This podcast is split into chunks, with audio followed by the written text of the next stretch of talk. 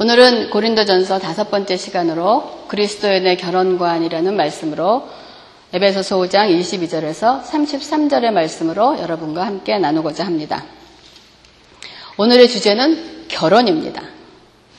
이 주제는 참으로 흥미롭고 특히 결혼을 하지 않은 분들에게는 이게 환상도 될 수 있고 굉장히 달콤하며 또한 신혼생활이나 이런 배우자와의 행복한 어떤 로맨스라든지 여러 가지로 결혼이란 누구에게나 어쩌면 감격스럽고 흥분된 일이라고 생각을 합니다.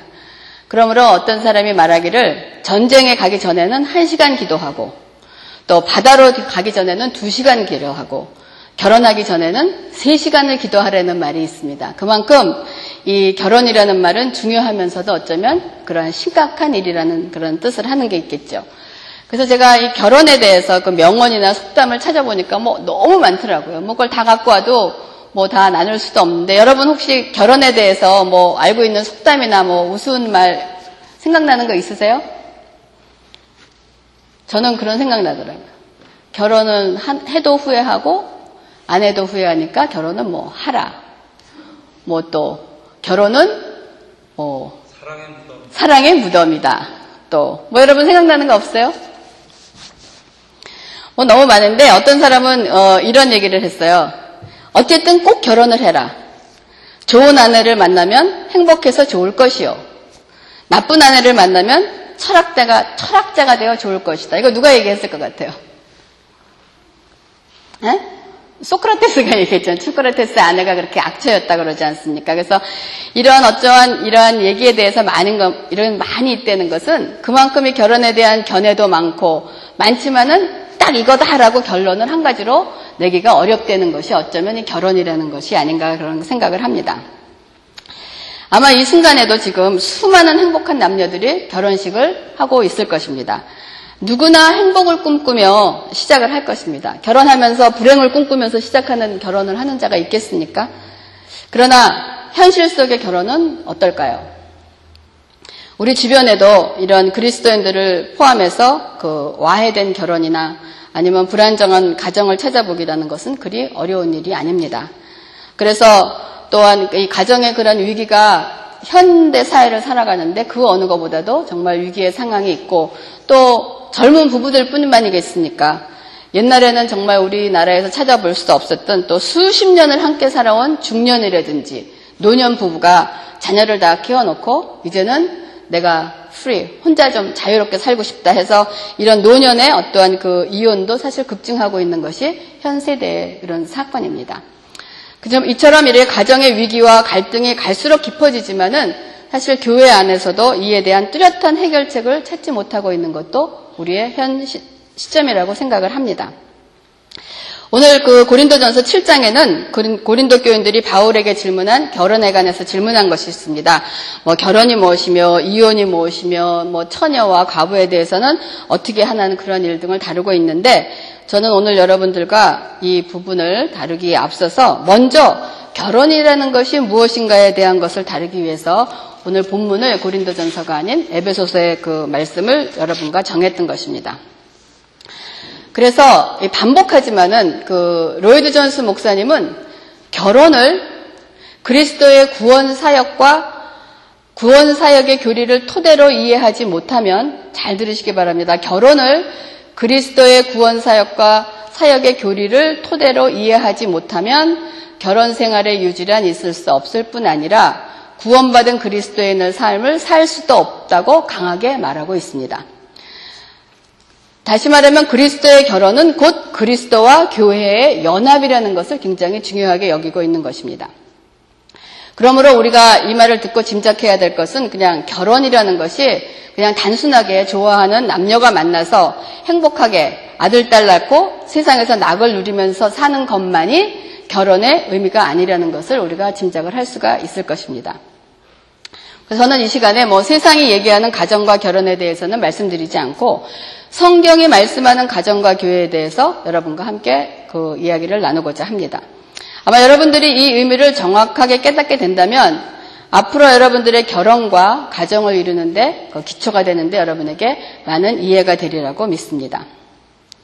그래서 여러분 여기서 그리스도와 교회의 연합이라고 얘기할 때 여러분 교회에 대한 연합을 교회라는 것을 제가 다시 한번 정의하겠습니다. 우리가 전에 얘기했지만 교회는 그 눈에 보이는 건물이 아닌 가장 작은 교회는 예수 그리스도를 믿는 내 자신이 주님은 내가 교회인 것입니다. 우리 여기 앉아 있는 여러분 하나하나가 주님의 교회인 것이에요. 이 교회가 모인 것이 우리가 공동체인 것. 그래서 교회라고 그리스도와 교회의 연합 그랬을 때 여러분의 이해가 어떤 건물, 어떤 교회, 새삼교회, 무슨 교회 이거보다 생각을 하기에 앞서서 교회라는 것은 예수 그리스도를 믿음으로 받는 내 자신이 주님의 교회인 것입니다. 그렇기 때문에 그리스도와 교회의 연합이라는 것을 교회에 대한 definition을 이렇게 아시고 앞으로 계속되는 지금 그리스도와 교회의 연합 그럴 때 여러분의 이해가 어, 잘 되시기를 바랍니다. 그래서 가정의 시작의 지점이 되는 것, 되는 그 결혼은 영원한 천국의 모형을 보여주면서 교회가 어떻게 탄생되는 것이며 그 교회가 어떠한 삶의 원리로 살아가야 되는 것을 알려주시기 위해서 만드신 하나님의 창조물이 바로 결혼이며 가정인 것입니다. 그러므로 오늘 본문을 보면 결혼에 관해서 말씀을 다 하고 난 다음에 에베소서 5장 31절에 그러므로 사람이 부모를 떠나 그의 아내와 합하여 그 둘이 한 육체가 될지니 여러분 이 말씀은 여러분의 성경의 또 다른 어떤 부분이 생각이 나십니까? 네, 바로 창세기 2장 24절에 말씀하고 있습니다. 이러므로 남자가 부모를 떠나 그의 아내와 합하여 둘이 한 몸을 이룰지로다라고 기록을 하고 있습니다. 신약에 있는 이 말씀은 그 구약에 있는 말씀을 인용한 것이 분명합니다. 지금 우리가 이 말씀을 생각할 때 사람이 부모를 떠나라는 그 말씀을 들을 때, 아, 결혼을 하면 남녀가 각각 부모를 떠나서 한 가정을 이룬다 하는 그 말씀으로 쉽게 이해가 될 것입니다. 그래서 남녀가 부모를 떠난다는 것은 그냥 부모를 버리고 부모와 관계없이 부모, 그렇다는 얘기가 아니고, 이제는 우리가 부모 밑에서 신앙생활을 하고 어떠한 그 종속적인 어떠한 그러한 그 위치에 있다가 결혼을 하면 이제는 한 가장으로서 또한 신앙생활을 하는 어떠한 그 주체로서 부모와 분리돼서 어떠한 그 주체를 이룬다는 그러한 뜻을 얘기하고 있는 것입니다. 그래서 부모를 떠나 말씀을 들을 때 결혼을 하면 남녀가 각각 부모를 떠나서 한 가정을 이룬다는 말씀으로 우리가 쉽게 이해할 수가 있을 것입니다. 그런데 창세기에 기록되어 있는 말씀을 우리가 다시 한번 생각해 본다면 하나님께서 사람을 지으시고 그 지으신 아담에게서 갈빗대를 취하여 만드시고 여자라 하신 후에 남자가 부모를 떠나 그의 아내와 합하여 둘이 한 몸을 이룰지로다 라고 하고 있습니다. 그러면 여기 남자, 아담이 부모를 떠나 라고 했을 때 아담의 부모가 누구이겠습니까? 아담의 부모가 누구이겠습니까? 하나님이 아담과 하와를 지으셨는데 아담의 부모는 이미 하나님이시잖아요. 그랬을 때 이미 하나님께서 창세기에 말씀하신 그 결혼이라는 그 의미에 그냥 세상에 남녀 여자가 그냥 좋아하는 사람을 만나서 그냥 가정을 꾸미는 그 목적으로 주신 것이 아니고 이미 이때 예수 그리스도께서 아버지 되시는 하나님을 떠나 이 땅에 오셔서 우리를 구원하시기 위한 교회를 세우시겠다는 하나님의 예표의 말씀이 그 안에 숨겨져 있는 것입니다. 그러므로 결혼과 가정은 그리스도와 교회와의 관계를 암시하고 있다는 것입니다. 다시 우리가 에베소서 본문으로 돌아와서 그 답을 찾아보겠습니다. 5장 32절에 보면 31절에 그러므로 사람이 부모를 떠나 그의 아내와 합하여 그들이 한 육체가 될지니 5장 32절에 이 비밀이 크도다. 그러니까 무슨 비밀이냐면 사람이 부모를 떠나 아내와 합하여 그들이 한 육체가 되는 그 비밀이 크다는 거예요. 무슨 비밀이냐? 나는 그리스도와 교회에 대하여 말하노라라고 얘기를 하고 있습니다. 그래서 우리의 결혼이라는 것은 그 비밀은 바로 그리스도와 교회에 대한 관계를 얘기하고 있는 것입니다. 그래서 결혼에 대한 그 말씀을 하늘에 그 결혼을 비밀이라 하시고 그 비밀이 곧 그리스도와 교회에 관한 것을 우리가 알 수가 있는 것입니다. 그러면 그리스도는 누구십니까? 만왕의 왕 되시며 천국의 왕 되시며 또 교회는 누굽니까? 그게 신부가 되는 것입니다. 그래서 결혼을 통한 부부 관계는 꼭 천국의 왕이 되시는 신랑 되시는 예수 그리스도와 신부되는 교회, 곧 성도인 우리와의 그 관계를 나타내는 것이 바로 성경에서 말하는 결혼의 의미인 것입니다. 그렇다면 우리가 간단하게 이렇게 결혼의 의미를 봤을 때, 그렇다면 그리스도인들의 결혼 생활이라든지 또는 결혼관은 세상과는 무엇인가 달라야 하지 않겠습니까? 오늘 본문을 함께 살펴보면서 여러분들에게 각자 그 대답을 찾을 수 있기를 바랍니다. 그래서 여러분들이 결혼을 하기 위하여 배우자를 고를 때 결혼을 한 뒤에 결혼 생활의 의미가 무엇인지 알 수 있기를 오늘 이 말씀을 통해서 알기를 바랍니다. 이 에베소서 5장은 성도들의 성령 충만한 삶에 대해서 말을 하고 있습니다. 5장 18절에 너희들이 세상 술에 취하지 말라 성령 충만을 받으라라고 얘기를 하고 있어요. 성령 충만한 삶이 여러분 무엇입니까? 여러분 들어보셨어요? 성령 충만한 삶을 살라. 성령의 충만한 삶을 살라. 어떤 것입니까? 막 기뻐하고 막 찬양하고 그냥 노래하고 뭐 방언하고 뭐 이런 것도 있지만 그런 것이 성령 충만이라고 볼 수는 없는 그것은 어떠한 그 나오는 사인의 일부지만 여러분 성령 충만한 삶이 무엇입니까? 5장에서 지금 다 성령 충만한 삶을 살아라 라고 얘기를 하고 난 다음에 5장에서 5장 21절에 성령 충만한 삶에 대한 결론을 맺습니다. 5장 21절에 뭐냐면 그리스도를 경외함으로 피차 복종하라 라고 얘기를 합니다. 우리가 성령 충만한 삶을 그리스도를 경외함으로 피차 복종하라 라고 말씀하는데 피차 복종하는데 어떠한 관계였느냐? 첫 번째 아내와 남편의 관계에 대한 복종을 얘기합니다. 부모와 자식 관계에 대한 얘기를 합니다. 그다음에 세상과 세상에 나갈 때 주인과 일하는 그러한 그 삶에 대한 것을 얘기를 하고 종과 상장과의 관계를 얘기하고 난 다음에 서로 복종하는 삶을 살고 난 다음에 너희들이 무엇이냐 전신갑주를 입고 마귀를 대적하는 싸움을 사는 것이 우리가 성령 충만한 삶이다라고 에베소서가 6장으로 마무리가 되고 있는 것입니다. 그래서 먼저 우리가 이 성령 충만한 삶을 살기 위해서 피차 그리스도 안에서 피차 서로 복종하라라고 하시면서 5장 22절에 아내들이여 자기 남편에게 복종하기를 죽게 하듯 하라라고 얘기를 합니다. 이것에서 복종, submit 하는 것은 휘퍼타시스 그런 의미는 복종 그러면 우리는 어떤 생각이 들었냐면 기분 나쁘죠. 그냥 무조건 복종해야 되는 것 같고 그냥 종속하고 예속한다는 그러한 의미를 어, 생각을 하는데 여기서 말하는 그 복종이라는 것은 그 뜻이 아니고 휘포 즉 under 라는 뜻이고 타소 그러면 to arrange라는 거예요. 그래서 질서를 따른 데는 그러한 의미를 갖고 있습니다. 다시 말하면 아내들이여 자기 남편을 질서를 위해 머리 자리 위에 놓아두라는 그러한 의미입니다. 근데 우리가 결혼을 하거나 가정에서는 그런 그 우스갯말로 결혼하는 친구들에게 그런 얘기하죠. 야, 첫날 밤에 첫 번째 착할 때 기득권을 갖고 누가 그 기싸움을 해서 이기는 것이 앞으로 그 결혼 생활 하는데 주권이 될 것이다. 그래서 그냥 서로 기싸움을 하면서 누군가가 주도권을 뺏기지 않으려는 그러한 그 눈에 보이지 않는 그러한 은근한 그러한 그 경쟁이 있습니다. 여기에서 이 가정에서의 그 부부 관계는 누가 주도권을 잡느냐 마느냐 하는 그런 파워 게임이 아니라는 것입니다. 여러분 하나님 안에서 남자 여자가 열등하고 아니면 월등하다는 것이 아니고 그리스도 안에서 남자, 여자라는 것은 창조의 질서를 말하는 것이며 그 역할이 다를 뿐이라는 것을 얘기를 하고 있는 것입니다. 그러므로 갈라디아서 3장 28절에도 너희는 유대인이나 헬라인이나 종이나 자유인이나 남자나 여자나 다 그리스도 예수 안에서는 하나이다라고 얘기를 합니다. 이 하나라는 것은 뭐냐면 같다는 뜻인 거예요. 또한 고린도전서 11장의 말씀을 보면 그 창조의 질서를 우리가 말씀을 하고 있습니다. 여러분 잘 들으시기 바랍니다. 고린도전서 11장 3절에 보면 각 남자의 머리는 그리스도요. 여자의 머리는 남자요. 그리스도의 머리는 하나님이시라. 여러분 그림이 그려지셨습니까 지금 그 말에 대한 다시 한번 반복할까요? 남자는 각 남자는 남자의 머리는 그리스도시요. 여자의 머리는 남자요. 그리스도의 머리는 하나님이시니라. 그리고 11장 8절에 남자가 여자에게서 난 것이 아니요. 여자가 남자에게서 났으며. 그렇잖아요. 창세기에 하나님이 아담의 갈빗대를 취해서 여자를 만드셨잖아요. 또 남자가 여자를 위하여 지음을 받지 아니하고 여자가 남자를 위하여 지음을 받은 것이다.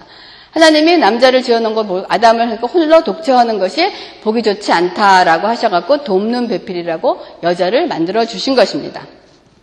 그러므로 이것은 어떠한 그 창조의 질서의 역할과 그런 질서를 얘기하는 거지 남자가 더 우월권이고 여자가 더 밑에 있고 이런 어떠한 그 월등과 열등을 얘기하는 것이 아니라는 거예요. 그래서 여러분 지금 복종이라는 의미를 간단하게 알아봤습니다. 그렇다면 왜 아내들이 자기 남편에게 복종하기를 죽게 하루 타라라고 말씀을 하셨을까요? 그 이유는 5장 23절에 있습니다. 이는 남편이 아내의 머리됨이 남편이 아내의 머리됨이 그리스도께서 교회의 머리됨과 같음이니 그가 바로 몸의 구주시니라라고 얘기를 하고 있습니다. 5장 24절에 계속해서 그러므로 교회가 그리스도에게 하듯 아내들도 범사에 자기 남편에게 복종할지니라 라고 얘기를 합니다. 여러분 아내들이요 여자들이요 저를 포함해서도 자기 남편에게 혹은 뭐 사귀고 있는 여, 여자친구나 뭐 남자친구에게 지금이 성경에 말씀하는 대로 복종하는 것이 쉽습니까? 복종하기보다는 손에 넣고 흔들고 내가 막 좌지우지 하기를 원하지 그냥 무슨 일을 얘기하면 다 내내 하기로 하지 않고 그냥 어떻게 되는지 내 말대로 그냥 내가 들고 흔들고 막 얘기를 합니다. 세상에는 그런 얘기가 지금 우리가 말 때 남편은 아내의 머리다라고 얘기를 하고 있어요. 근데 세상에서 뭐라고 얘기하면 그래 가정에 머리에 몸에 머리는 남편이지만 그 머리를 움직이는 목이 여자다 하면서 여자들이 그 남편을 자제하지 움직이면 한다는 그런 말이 있잖아요. 그래야 남자가 머리야. 하지만 그거보다 더 좋은 것도 여자가 목이기 때문에 목이 움직이는 대로 남자가 움직인다 하는 그런 말도 있지 않습니까? 우스갯소리로 어떤 남자가 아내 말을 잘 듣는 남자들만 모여 있었어요. 그래갖고서 있는데 줄을 쫙 섰어요. 쭉 섰는데 어떠한 사람 이쪽으로 모이시라 했더니 다른 사람이 다 이쪽에 섰는데 어떤 사람은 한 사람만 여기 딱 쓴 거야. 그래서 사람이 놀랐어요. 어, 저 사람은 아내 말을 듣는 게 아니고 자기의 소신대로 행하는구나. 그래갖고 너무 놀래갖고 그 사람한테 가서 물어봤어요. 아니 왜 다른 사람 다 저기 가 있는데 당신 여기 혼자 서 있습니까? 그랬더니 그 사람이 뭐라고 대답했냐면 우리 아내가 사람 많이 모이는 곳에 가지 말라 그랬어요. 그랬 그것처럼 요즘의 남자들이 어떠한 그런 그 얘기하면서 우리가 우스갯소리로 그런 얘기가 많이 있습니다. 하지만 성경에서 말하는 그것은 그러므로 교회가 그리스도에게 하듯 아내들도 범사에 자기 남편에게 복종하라라고 얘기를 하고 있습니다. 그래서 복종하기보다는 우리가 손에 넣고 마음대로 하려고 하는데 그러나 우리는 성경은 복종하라라고 얘기를 하고 있습니다. 왜 성경에서 그걸 복종하라라고 얘기를 하고 있겠습니까?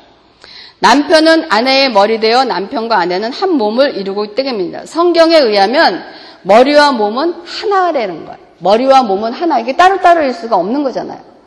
그리스도는 교회의 머리가 되어 그리스도와 교회는 한 몸을 이루는 것입니다. 그래서 아내와 남편은 머리와 몸을 이루면서 하나의 몸이 되는 거예요. 하나가 된 머리와 몸은 어떻게 돼야 됩니까? 하나가 된 머리와 몸은 가장 중요한 것이 무엇이겠어요? 우리가 자녀로부터 생각하면 머리와 몸은 몸은 어떻게 돼요? 시간에 따라서 먹을 것을 먹고 정상적으로 발육하는 것이 우리가 몸에 가지고 있는 특징입니다.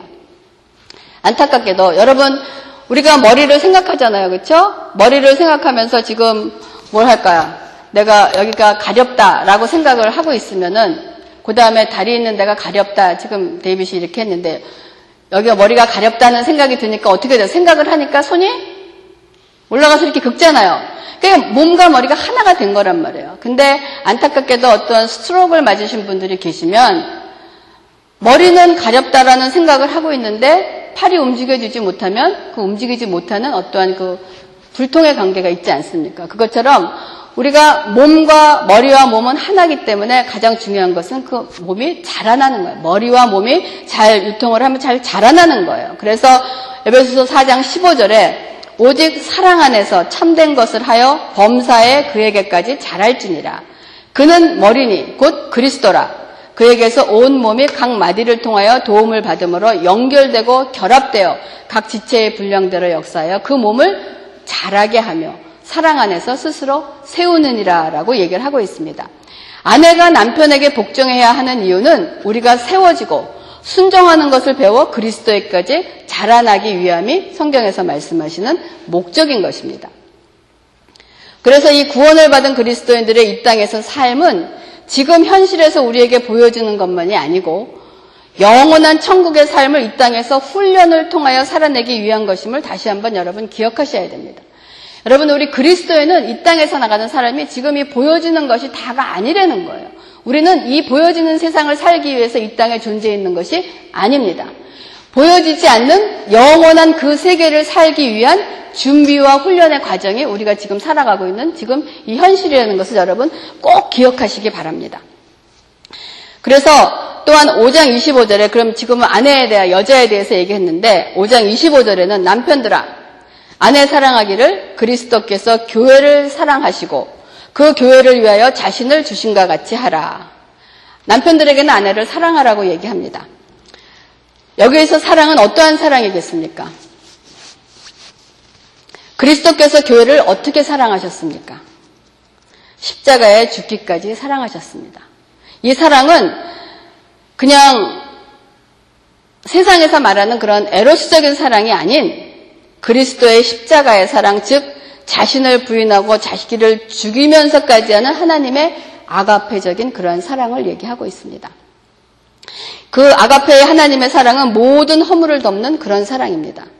아내의 허물을 또한 여자친구나 여자친구의 허물을 사랑으로 다 덮어가고 계십니까, 여러분 남자들?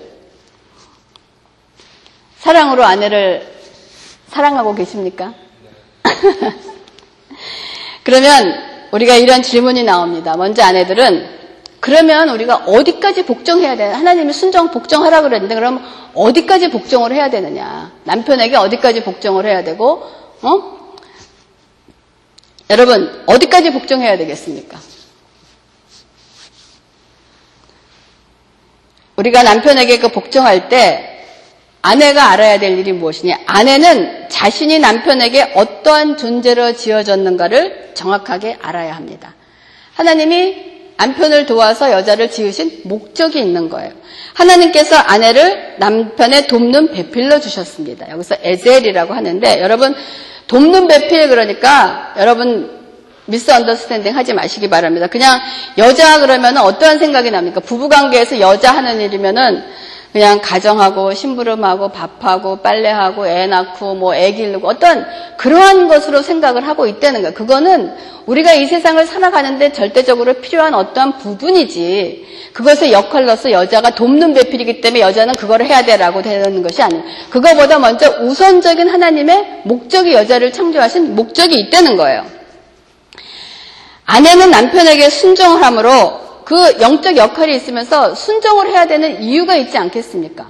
그랬을 때 아내는 남편에게 순종함으로써 도달해야 될 어떤 목적지가 있는 거예요. 그 목적지. 아니면 남편도 정말 사랑하긴 힘들지만은 그리스도의 십자가의 사랑으로 아내를 사랑해서 도달해야 될 그 목적지가 있다는 것입니다. 그 목적지가 어디겠습니까?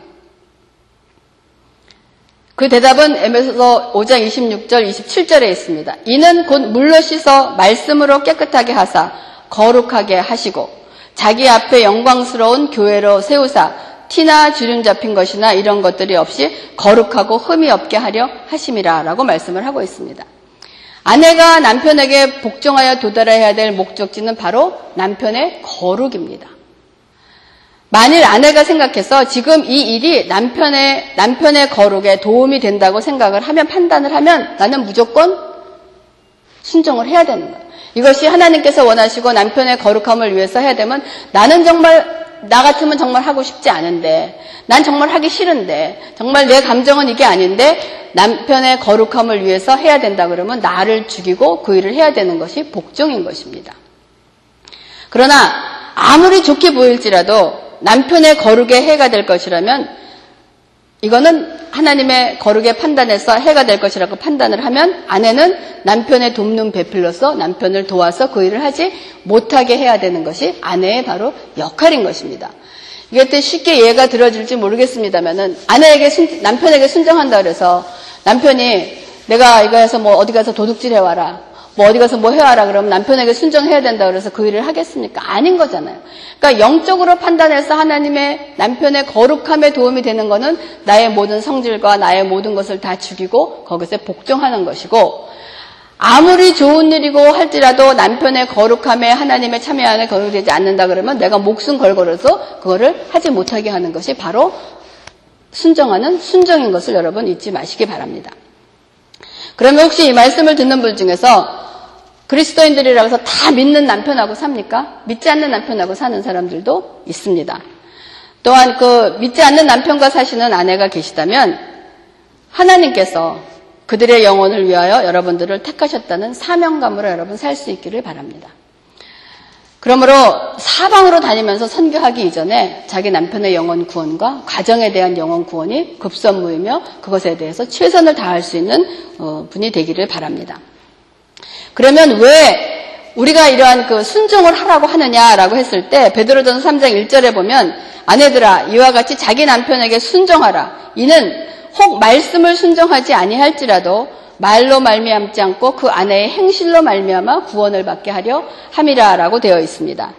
그러니까 믿지 않는 남편들을 가진 아내들이 범사에 자기 남편에게 순종하라고 범사라는 것은 에브리, 거의 에브리띵입니다. 모든 것을 말하는 것입니다. 남편의 영혼 구원에 관한 일이면 내 자신을 죽이고 순종해야 된다는 말입니다. 그러나 여러분의 신앙을 방해하는 일이 있어서는 한치도 우리가 양보할 수 없다는 것을 우리가 알아야 됩니다. 그러므로 상대로 하여금 남편이 아, 평상시에는 정말 내가 뭐 해달라고 해도 그냥 천사처럼 다 해주는데 어떠한 신앙에 있어서는 저리도 단호하게 대처하는 것을 볼 때 정말 뭔가 다르구나 하는 그 남편이 믿지 않는 남편이 어떤 말씀으로 하나님의 말씀을 아직 깨닫고 구원되지 이르지 못할지라도 나의 행함, 나의 주 안에서 하는 행함을 보고 아 정말 저 안에 그리스도인이 있나 보다. 저거 뭔가 내가 잘 모르지만 우리 아내가 갖고 있는 것이 뭔가 있나 보다 하는 그런 생각을 갖게 하면서 그리스도께 연결되는 그러한 일들이 우리의 행함을 통해서 이루어진다는 것입니다.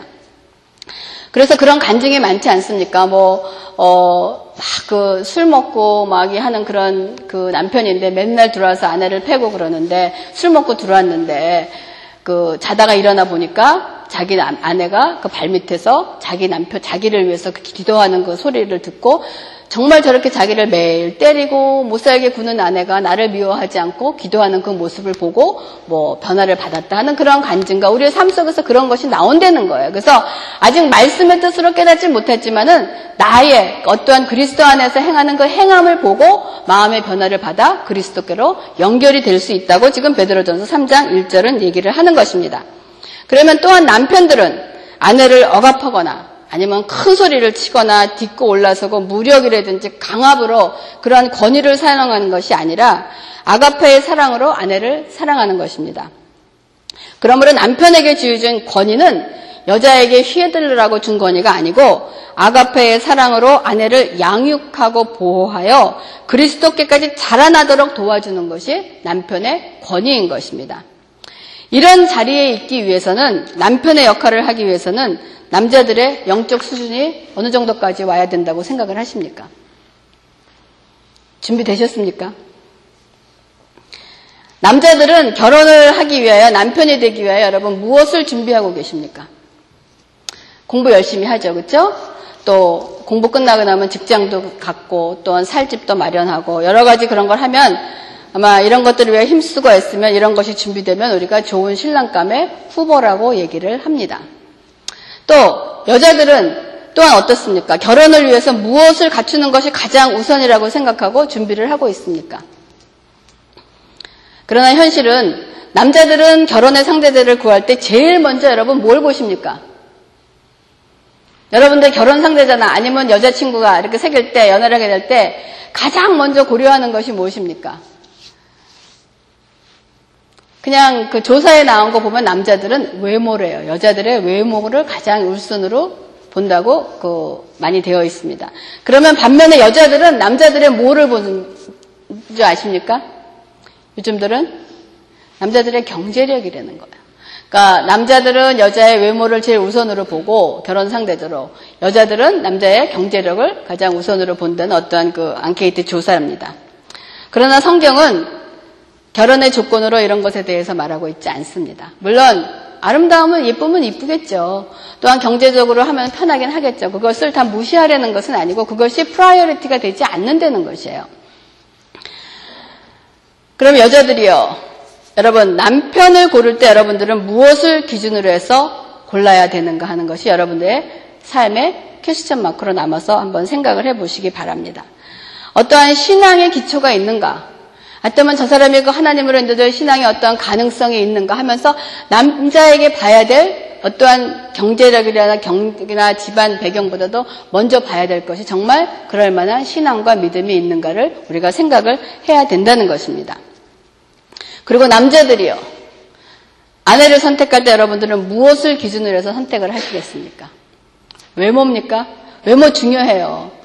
근데 외모는 한 3개월 지나가 아주 예쁜 여자랑 사는 사람들도 보면은 한 3개월 지나가면 다 그냥 그렇대요. 물론 예쁜 거 좋겠지만은 그거를 먼저 해서 보시겠습니까?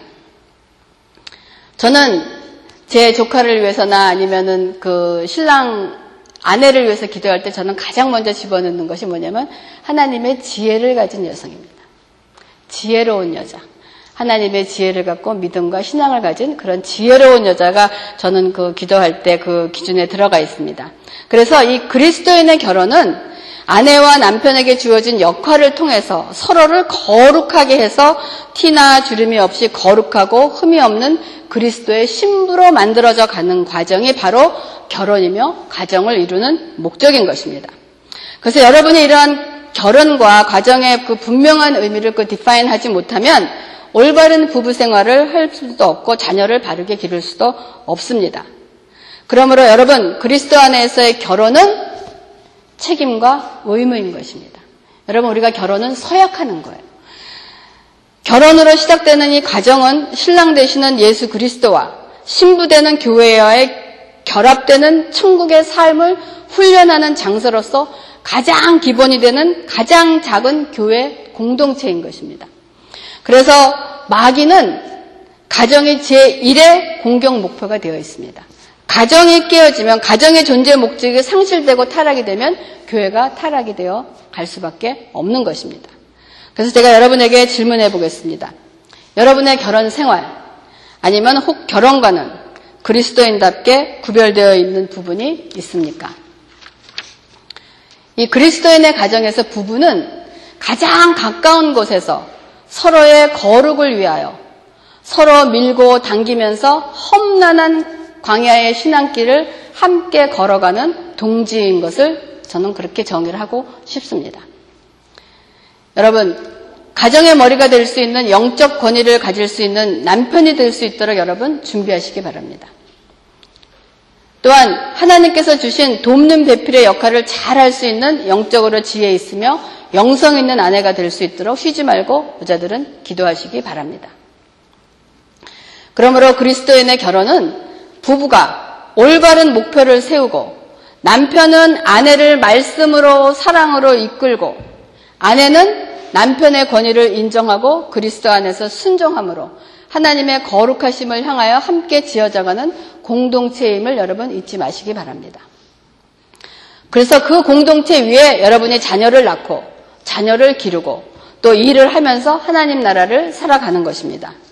그래서 여러분들의 자신들의 기도 속에 꼭 하나님께서 만들어 놓으신 결혼과 가정을 함께 지어져 나갈 배우자를 위한 기도를 빠지지 말고 여러분 꼭 하시기를 주님의 이름으로 부탁합니다. 우리가 이 결혼이라는 것을 이렇게 짧은 시간에 다 다룰 수는 없겠지만 우리가 그리스도인으로서 결혼이라 결혼과 가정을 생각할 때 세상과는 다른 구별되어 있는 우리가 결혼과 가정에 대한 가치관이 우리에게 분명하게 서 있어야 되는 것이 굉장히 중요한 것입니다. 그래서 이를 바탕으로 여러분들의 앞으로의 배우자를 위한 기도할 때 여러분들이 여러분 스스로 준비하시고 또한 배우자를 위한 기도가 끊임없이 여러분 속에 기도 속에 있기를 주님의 이름으로 부탁합니다.